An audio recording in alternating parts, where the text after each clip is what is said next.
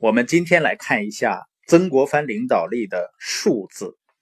这个“术”呢，就是说设身处地，从对方的角度去看问题，去考虑问题，也就我们平常说的叫同理心，或者叫共情的能力。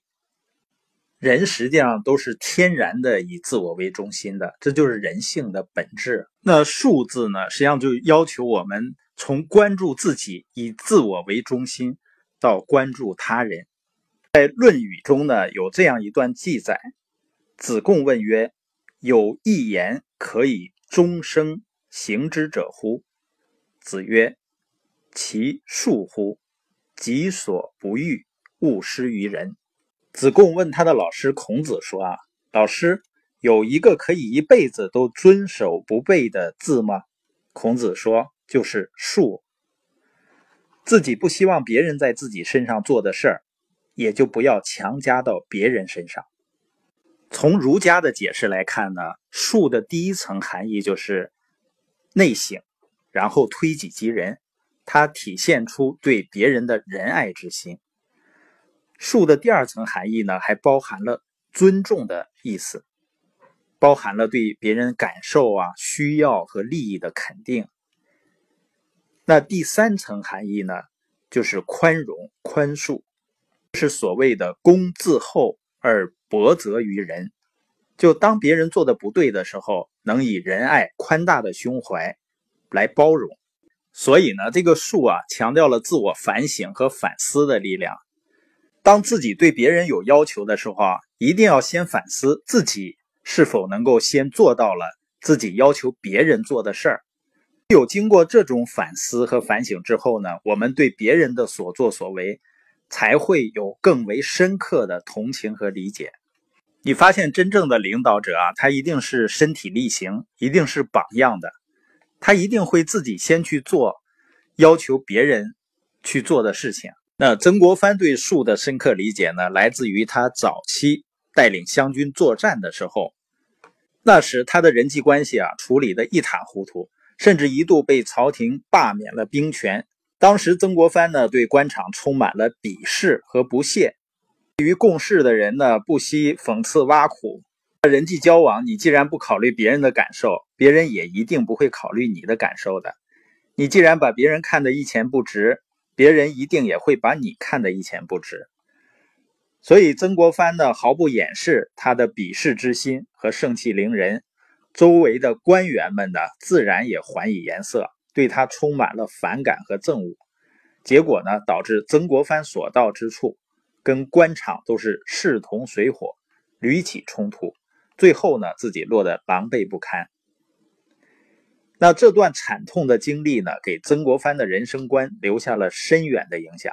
他后来反思自己，之所以出现这样的问题，就是因为不恕，也就是不能从别人的角度来看问题。他曾经给他弟弟写的家书中啊，是这样说的：“我过去认为自己很了不起，可屈可伸，可行可藏，眼中每每所见的都是人家的不是。”现在才知道啊，实际上自己一点本事也没有。凡遇到事情，现在看到的都是人家的道理，这跟我四十岁以前是完全不同的。人就是这样，当你认为道理都在自己这边的时候呢，你的为人一定是自我的、排斥的、尖刻的、盛气凌人的。当你看到的都是别人的道理的时候呢，你的为人一定是开放的、谦和的。包容的和容易合作的，所以一个“数字为曾国藩带来了心态的转变，带来了认知的改变，带来了为人处事风格的转变。从那以后呢，曾国藩的领导力才达到了真正成熟的境界，他的事业呢也开始真正的辉煌。经历过痛苦的曾国藩呢，深知术的重要性，他认为呢，术的功夫一时一地也不应该离开。他给他弟弟的信中呢，曾经写道：“啊，圣人之门中喜欢谈论人的境界，人呢就是术，富有啊，尊贵、成功、荣耀、赞誉、顺利，我喜欢这几样，别人也都喜欢。贫穷、卑贱、失败、耻辱、诋毁、逆境，我厌恶的这几样呢，别人也都厌恶。我们兄弟一定要从数字痛下一番功夫，随时随地都提醒自己要设身处地的替别人考虑。我想在社会上一步一步的站得稳，一定要知道别人也要站得稳，这就是所谓的利。我要在社会上处处都行得通，一定要知道别人也要行得通，这就是所谓的达。今天我处于顺境之中，一定要预想到以后也会身处逆境的时候。今天我以骄横的气势压人。一定要预想到以后人家也会用骄横的气势来压我，或者压我的子孙。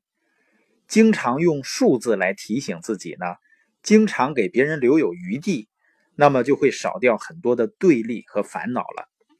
所以这个数字就是同情和理解别人之心，懂得设身处地，懂得利他之道。